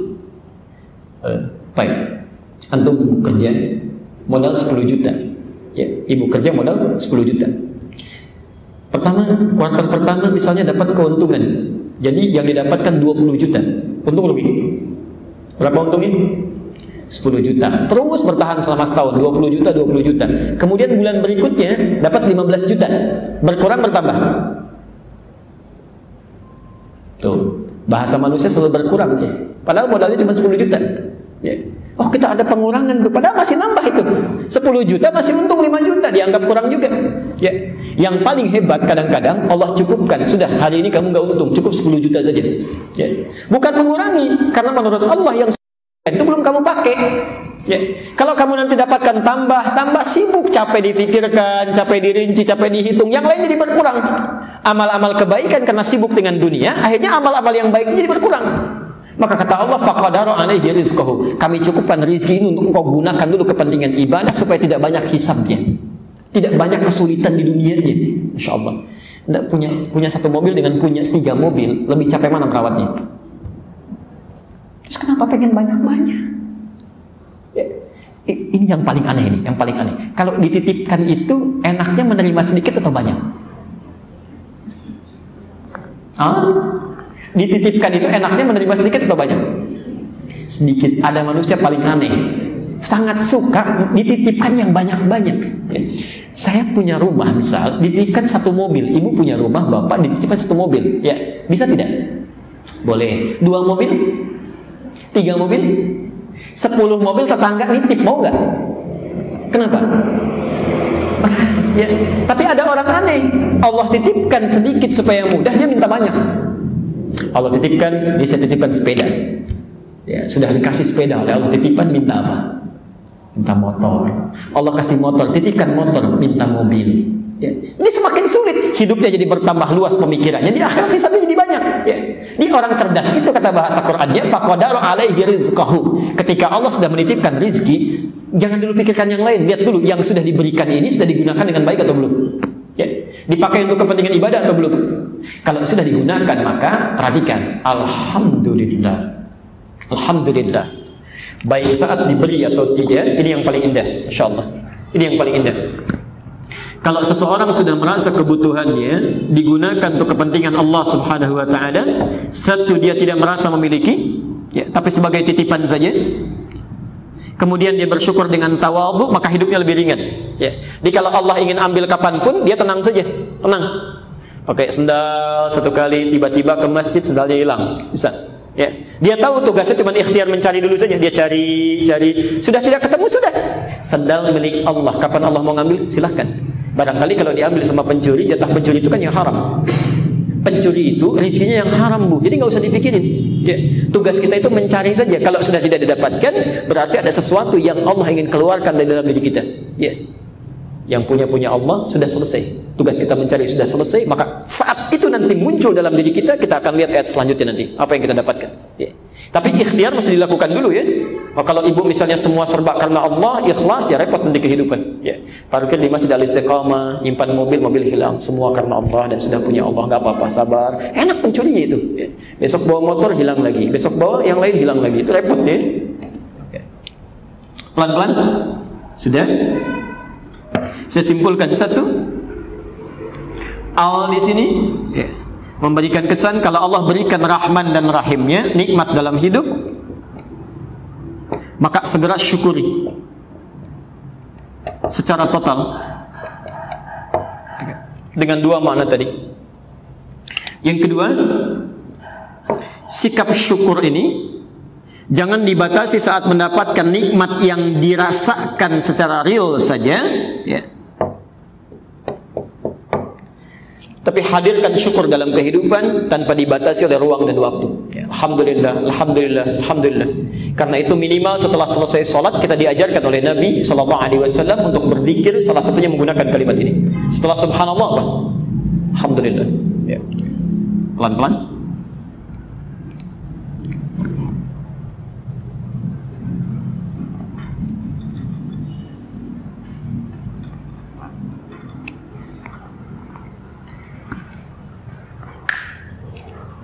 Kita mengatakan alhamdulillah, ya. Rasa syukur yang diberikan kepada Allah tanpa batasan. Lalu kita bertanya, "Ya Allah, nikmat apa saja sih yang telah Engkau berikan kepada saya yang menjadikan saya mesti alhamdulillah bukan asyukur?" Ya, tidak sekedar syukur tapi alhamdulillah. Kenapa? Kenapa mesti begitu? Maka dijelaskan oleh Allah, "Karena saya Rabbul Alamin." Ya, kata Allah, "Karena saya Rabbul Alamin." Perhatikan, Kenapa Anda mesti bersyukur tanpa batasan, tidak disekat oleh ruang dan waktu karena Allah memberikan tanpa batas? Kata Allah, Rabbil Alamin, karena saya Rabbul Alamin. Saya turunkan yang ini dulu. Rabb. Quran surah ke-7 ayat 172. وإذ أخذ ربك من بني آدم من ظهورهم من ظهورهم ذريتهم وأشهدهم على أنفسهم ألست بربكم ربكم قالوا بلى شهدنا pelan-pelan para ibu dan bapak sekalian kalau ada kalimat Rabb Rabb Rabb dilekatkan kepada Allah itu adalah nama Allah yang terkait dengan sifat rububiyahnya rububiyah. Okay. Pernah belajar di ilmu tauhid, ada ilmu tauhid rububiyah. Ya. Yang pertama uluhiyah, kedua rububiyah, ketiga al-asma sifat, ya. Pelan-pelan. Kalau disebutkan rububiyah, berarti itu terkait dengan sifat perawatan dan pemenuhan segala kebutuhan. Sifat perawatan dan pemenuhan segala kebutuhan. Ya, sebentar. Jadi ketika Allah menyebut dirinya dengan Rabb, ya, salah satu nama dalam al-asmaul husna-nya seakan-akan Allah mengatakan saya Rabb, yaitu Tuhan yang memiliki sifat merawat segala yang diciptakannya di saat sakit dia yang menyembuhkan saat kurang dia yang melengkapi saat cacat dia yang kemudian menyembuhkan ya menyempurnakan termasuk memberikan segala kebutuhan ya. Ada sesuatu minta diberikan dia ar-razzaq. Ada sesuatu yang sulit dibukakan dia al-fattah ya. Jelas sampai sini? Pelan-pelan? Nah, sekarang yang paling menarik perhatikan kalimatnya. Yang paling menarik Allah sendiri mengatakan memberikan statement dalam kehidupan kita. Bahkan sebelum kita lahir sebelum kita lahir Allah memberikan keterangan Quran surah ke-7 tadi ayat 172 saat usia seseorang dalam 4 bulan 4 bulan di kandungan ibundanya. Saya ulang. Saat usia seseorang 4 bulan dalam kandungan ibundanya itu roh ditiupkan. Roh mulai ditiupkan. Ya. E, tahunya dari hadis yang paling gampang saja, paling ringan. Lihat di Al-Arba'in, Al-Arba'in, ya, karangan Imam An-Nawawi itu, nomor hadis yang keempat, posisi nomor empat, ya, dari Abdullah bin Mas'ud. Saya bacakan hadisnya pelan-pelan. An Abi Abdurrahman Abdullah bin Mas'ud radhiyallahu anhu. Ya, hadis ini disampaikan oleh sahabat Nabi Abdullah bin Mas'ud semoga Allah berbaik kepadanya.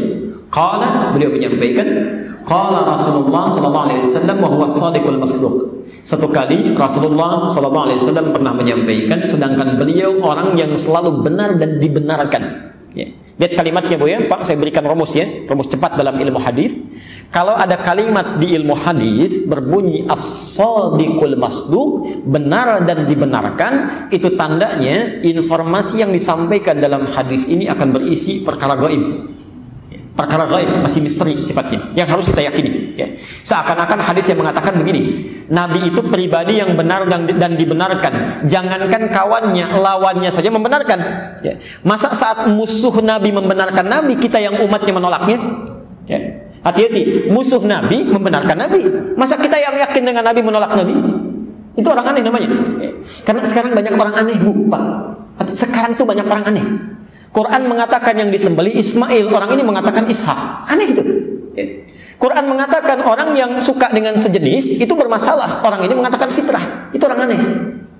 Nanti di akhir saya tunjukkan tuh di mana keanehan itu. Ya. Tadi pagi kami baru berdiskusi dengan seorang calon psikolog dari Brisbane dari dari Australia itu. Ya. Jadi ada satu teori di akhir saja supaya tidak bercampur materi. Ya. Perhatikan sini sebentar. Ah, jadi disampaikan Nabi itu orang yang benar dan dibenarkan. Lihat kalimatnya. Kata Nabi, Inna ahadakum yujma'u fi batni ummihi arba'ina yawman nutfah setiap kalian akan dihimpun di perut ibundanya dalam proses kandungan itu 40 hari pertama berbentuk nutfah. Baru pertemuan antara spermatozoa dengan ovum. Thumma yakunu mithla dhalika 'alaqah.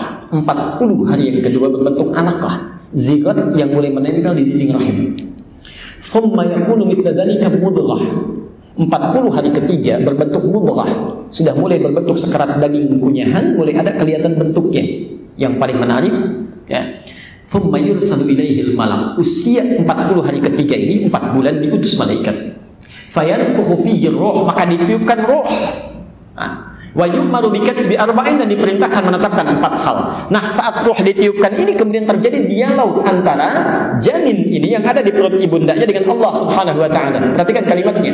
Alastu bi rabbikum Apakah kamu siap nanti menjadikan saya sebagai Tuhan, Rob yang akan merawat kamu dalam kehidupan? Kamu sakit, saya sembuhkan. Kamu butuh apa pun, saya berikan. Ya, kamu kurang sesuatu, saya cukupkan. Dan saya akan penuhi segala kebutuhan kamu. Bahkan saat kamu salah, saya maafkan. Kamu dosa, saya ampuni. Dan kamu tersesat, saya akan luruskan. Segala saya penuhi. Ibu, kalau Bapak ditawari, ikut saya yuk Nanti saya jamin kebutuhan semuanya. Bahkan saat salah pun saya maafkan. Dosa saya ampuni, segala saya berikan. Jawabannya iya atau tidak? Iya-nya mikir lagi enggak? Tidak. Iya tanpa berpikir, bahasa Arab disebut dengan bala. Bala. Tapi kalau ada iya masih memungkinkan kita berpikir, itu bahasa Arabnya na'am. Na'am. Na'am itu masih umum. Iya di lisannya, tapi mungkin di hatinya masih berpikir. Ya, Anda punya karyawan di kantor, ifal kita kerjakan ini misalnya, ya kerjakan. Lisannya mengatakan siap pak, ya, tapi hatinya berkata baru tadi disuruh, sekarang lagi yang lain lagi. Bisa terjadi. Ah, itu naam namanya. Tapi kalau bala, bala itu artinya persetujuan mutlak tanpa syarat. Ya. Maka dikatakan bala. Nah Allah dengan sifat rububiyahnya sudah berjanji kepada kita kamu itu akan saya cukupkan dalam kehidupan apa pun yang kamu butuhkan. Ya. Dan hebatnya, ketika kita bersyukur kepada Allah, Alhamdulillah, ya Allah kami syukuri segala nikmat yang telah engkau berikan itu. Baik yang kami minta ataupun tidak. Engkau telah tepati janjinya. Ya, engkau lah Rabb yang bukan hanya merawat kami, tapi Rabbul Alamin. Bahkan kau rawat seluruh alam. Ya. Bumi dijadikan seimbang, ya. langit masih ada di atas. Ya. Masya Allah perputarannya masih normal, segalanya. Masya Allah. Maka di situ kenapa disertakan dengan kalimat al-alamin? Maaf, sebetulnya kalimat alam itu sudah jama Pak. Alamun itu jama. Ya. Tidak perlu pakai ya dengan nun lagi. Ya. Tapi kalau disebutkan ya dengan nun, namanya jamul jama, menjamakan yang jama untuk memberikan harapan dan keyakinan. Ya. Misal begini, ada orang kaya berkata, dia punya harta misalnya 10 triliun. Ya. Uh, jangan khawatir, kalau ada apa-apa, nanti saya bantu deh kehidupannya. Misal, baik. Yang kedua dia katakan, jangankan kamu, itu pasar tanah abang semua tuh kalau kurang, itu juga bisa saya bantu. Jangankan kamu, pasar tanah abang dan pasar yang ada semuanya, kalau kurang bisa saya bantu. Ya. Bukankah kalimat kedua itu bisa meyakinkan kepada kita? Jangankan kamu yang cuma satu, itu sepasar tanah yang lain. Kalau perlu, saya bisa bantu. Di keperluan seorang ini disandingkan dengan keperluan banyak orang untuk meyakinkan kepada kita bahwa kebutuhan kita itu tidak lebih banyak dibandingkan dengan kebutuhan banyak orang. Allah menyertakan sifat Rabbnya ditambahkan dengan al-alamin seakan-akan mengatakan hei kenapa kamu mesti bersyukur kepada saya tanpa syarat ya jangankan kamu yang saya berikan alam saja yang lain seluruhnya saya berikan tanpa pernah mereka memintanya pun saya berikan mereka ini, saya berikan mereka itu, saya berikan mereka ini. Karena saya merawat seluruh semesta alam, saya juga merawat kamu, maka sekarang saya minta kepadamu. Kalau ada sesuatu yang kau butuhkan, mintakan kepada saya dan syukuri segala apa yang saya berikan. Jelas di sini? Perhatikan. Karena itu, mohon maaf pelan-pelan, kalimat Rabbul Alamin satu memberikan harapan kepada kita bahwa segala kebutuhan kita pasti terjamin. Saya ulangi, kalimat Rabbul Alamin memberikan harapan kepada kita bahwa segala kebutuhan kita pasti terjamin. Tolong catat betul ya. Tidak ada kebutuhan satupun makhluk di muka bumi kecuali Allah telah tetapkan segala keperluan ini. Sempurnakan segala rezeki. Jadi kalau dalam kalimat Quran, jangankan kamu semesta alam saja kalau butuh sesuatu saya berikan, apalagi cuma kamu. Ya. Jelas sampai sini? Karena itulah ibu dan bapak kalau berdoa kepada Allah, puncak permohonan tertingginya pasti menyertakan kalimat Rabb ini. Coba doa paling favorit apa? Paling favorit. Rabbana atina fid dunya hasanah wa fil akhirati hasanah. Itu yang di Al-Baqarah 201 ini doa apa itu? Oh sapu jaga. Jadi ada doa sapu jaga, ada doa sapu ada jagatnya, ada doa jagat nggak ada sapunya ya. Banyak istilahnya tuh. Baik. Rabbana selalu menggunakan kata Rabb. Rabbana atina fid dunya hasanah. Rabbana la tu'akhidna in nasina aw akhtana. Rabbana zalamna anfusana wa illam taghfir lana. Rabb, Rabb, Rabb, Rabb. Rabbighfirli wa liwalidayya. Rabb. Kenapa kita menyebut namanya Rabb? Seakan-akan kita menagih janji saat sebelum kita dilahirkan itu. Ya Allah, bukankah engkau mengatakan alastu bi rabbikum? Engkau ingin memberikan kebutuhanku saat aku butuh. Jadi saat ibu mengucapkan Rabb, seakan-akan ibu mengatakan, Ya Allah, dulu engkau berjanji, sekarang saatnya saya meminta. Ketika anda sakit mengatakan Ya Rob, anda katakan Ya Allah dulu engkau berjanji kalau sakit ingin menyembuhkan sekarang saya meminta. Ya. Maka Allah katakan jangankan cuma kamu semesta alam sekarang minta kami akan berikan Rabbul Alamin. Jelas sampai sini? Baik. Saya simpulkan di satu kalimat al dalam ayat ini memberikan pesan bahwa segala yang diberikan oleh Allah Subhanahu wa taala mesti kita syukuri secara total. Yang kedua, sertakan sifat tawadu tanpa merasa memiliki apa yang kita syukuri itu. Pelan-pelan. Yang ketiga, bersyukur tanpa batas, tidak disekati, tidak disekat oleh nikmat yang sedang didapatkan saja. Dan yang keempat, yakinkan saat kita bersyukur itu kebutuhan kita pasti akan dipenuhi oleh Allah Subhanahu wa taala. Ya dalam kalimat Rabbul Alamin tadi. Jangankan kita, seluruh semesta alam meminta kepada Allah, pasti Allah akan berikan seluruh kebutuhannya. Jelas di sini? Yang keempat, diulang baik. Baik. Nanti ada rekaman juga bisa diputar ya. Satu, kalimat al dalam alhamdulillah makna al memberikan pesan agar kita bersyukur secara total kepada Allah. Jadi sudah kita bahas ya maknanya. Yang kedua, saya akan perlambat menyertakan sifat tawadhu menyertakan sifat tawadhu dalam syukur kepada Allah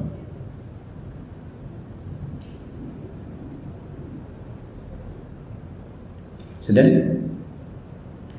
Yang ketiga, mensyukuri segala nikmat dalam setiap keadaan tanpa dibatasi ruang dan waktu. Mensyukuri segala nikmat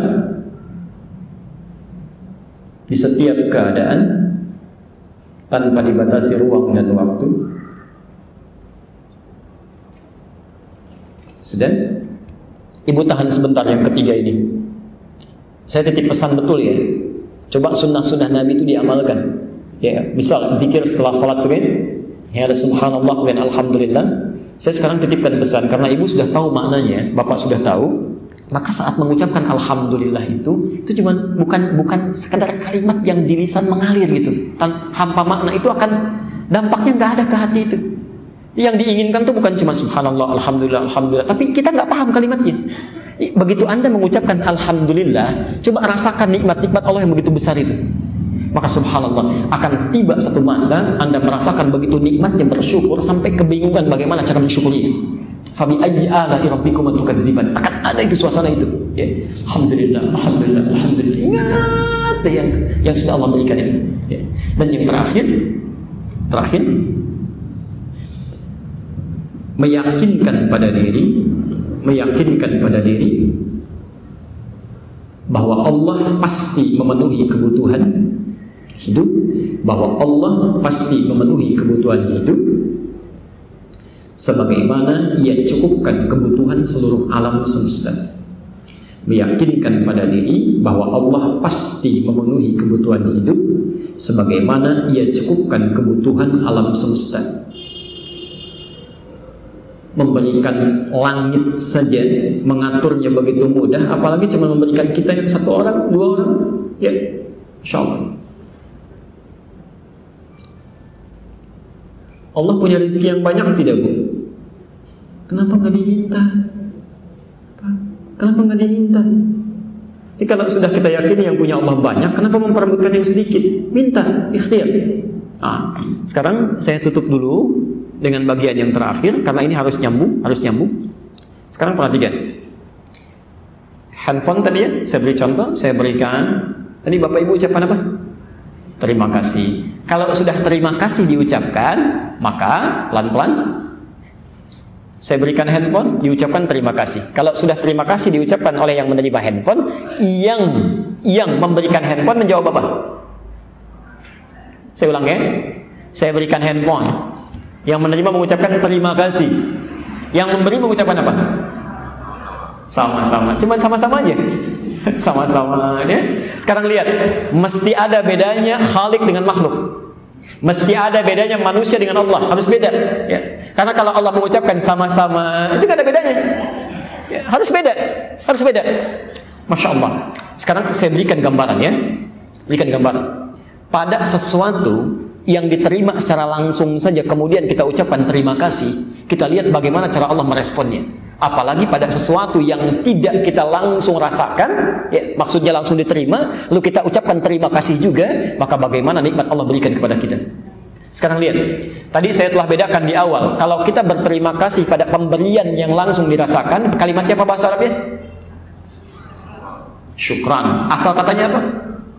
Syukur syakara. Buka Quran surah ke-14 ayat 7 Quran surah ke-14 ayat 7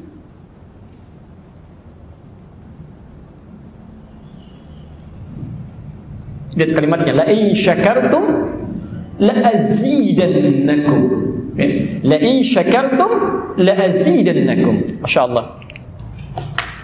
Kita berhenti di sini kemudian la in syakartum syakartum la azidannakum. Pakai la bukan li, pasti. La azidannakum nunnya taukid. Masya Lihat sini. Lain syakartum. Ayat ini sering kali diartikan sederhana. Jika kalian bersyukur kepada Allah, ya. Jika kalian bersyukur. Ingat, tadi kita sudah belajar apa itu syukur, ya kan?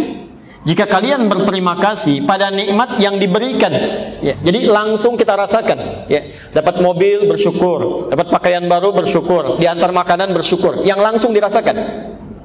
Perhatikan, maka hukumnya ketika kita diberikan oleh Allah misal fulan dikasih rezeki ini handphone baru, dia ucapkan misalnya bersyukur kepada Allah, alhamdulillah, ya alhamdulillah misal, ya. Kita lihat bagaimana cara bersyukur di akhir ya.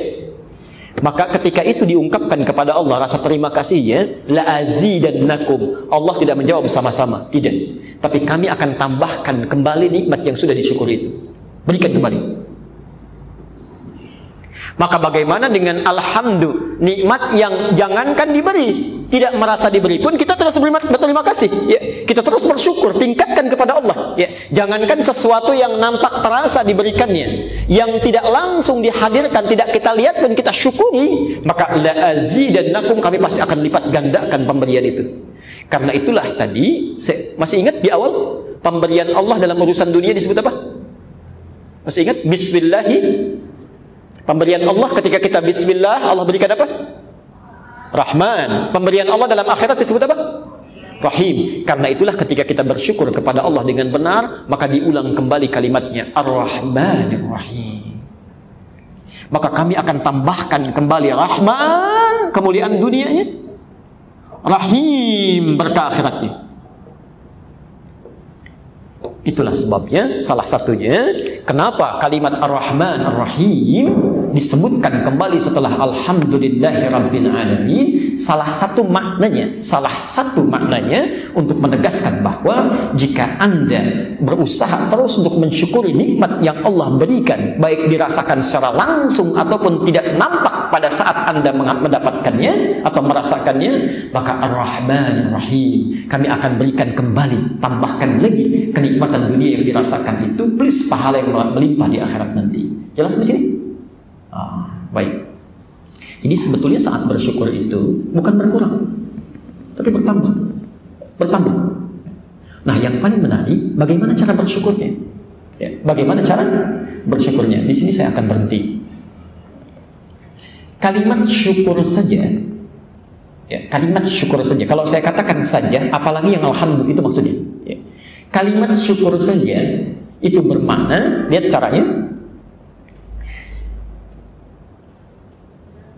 menggunakan setiap nikmat yang diberikan saya ulang menggunakan setiap nikmat yang diberikan sesuai fungsi yang telah ditetapkan.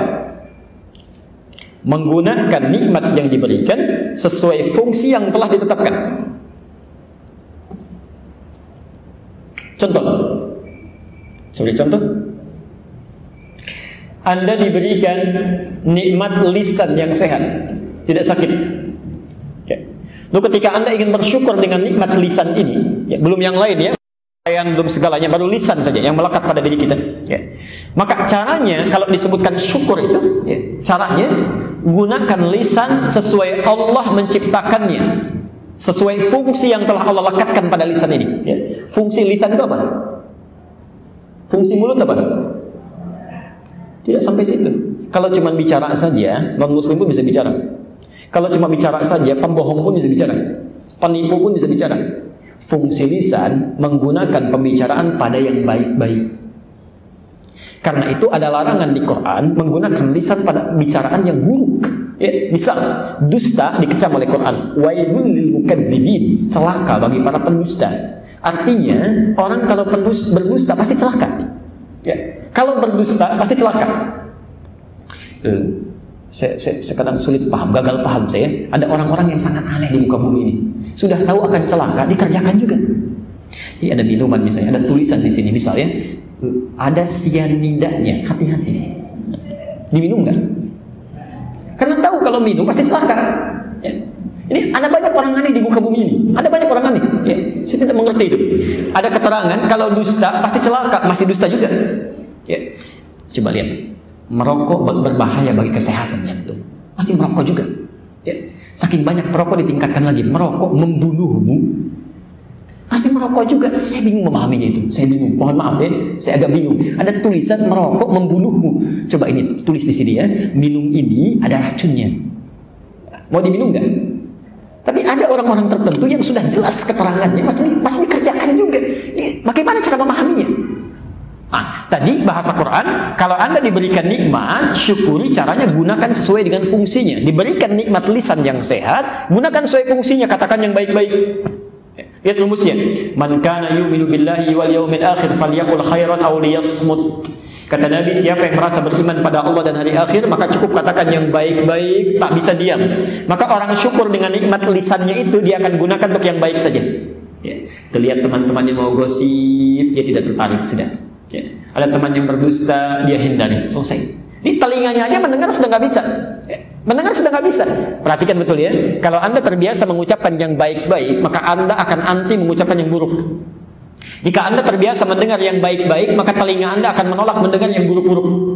Jadi kalau kita mudah mendengar sesuatu yang buruk, maka ada yang salah di pendengaran ini. Ya.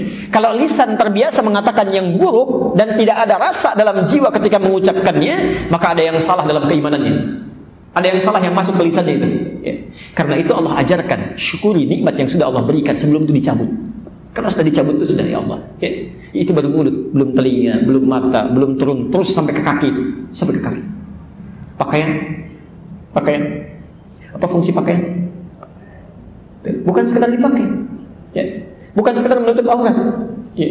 Tapi bukti bagian dari syukur ketika digunakan pakaian itu tidak hanya menutup aurat, tapi gunakan pakaian itu kepentingan ibadah dengan ibadah. Lihatkan, begitu pakai bukan hanya menutupi, tapi gunakan karena Allah yang memerintahkannya. Eh, Masya Allah, itu luar biasa Pak Ibu, luar biasa. Makanya saya pernah sampaikan begini, saya tutup sebentar ya, saya sampaikan.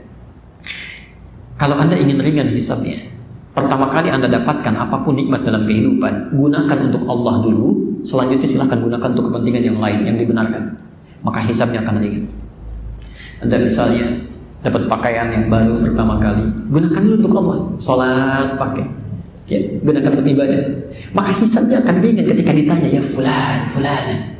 Dari mana kau dapatkan pakaian itu? Maka lisan kita akan lugas menjawab, ya Allah, ini dari rezeki yang sangat halal. Suami hamba mencarinya, bahkan sebelum hamba jelaskan kau sudah tahu. Ke mana kau pergunakan? Anda akan tenang sekali menjawabnya. Pertama kali saya gunakan untuk menyembahmu. Ya, jam sekian, tanggal sekian, waktu sekian, dan engkau lebih tahu daripada saya sebelum saya menggunakannya. Masya Allah, ringan.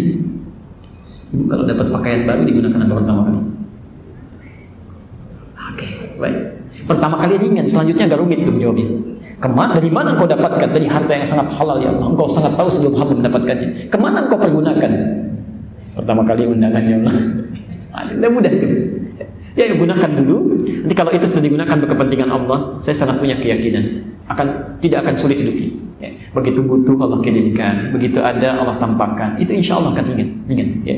Karena itu saya tutup dulu Orang-orang yang selalu mensyukuri nikmat yang diberikan oleh Allah dengan cara menggunakan sesuai dengan fungsi yang ditetapkan, diberikan kendaraan pakai untuk kepentingan maslahat kehidupan, diberikan rumah gunakan dan tingkatkan dengan zikir di dalamnya, ya isi dengan kebaikan-kebaikan, diberikan pekerjaan syukuri dengan tunaikan sesuai dengan amanahnya. Ketika diberikan kedudukan buat kebijakan-kebijakan yang melahirkan maslahat, itu masya Allah Ar-Rahman Rahim. Allah akan lipatkan pemberian-pemberian Allah baik urusan dunia ataupun akhiratnya. Saya kira sampai di sini bahasan kita untuk bahasan ayatnya.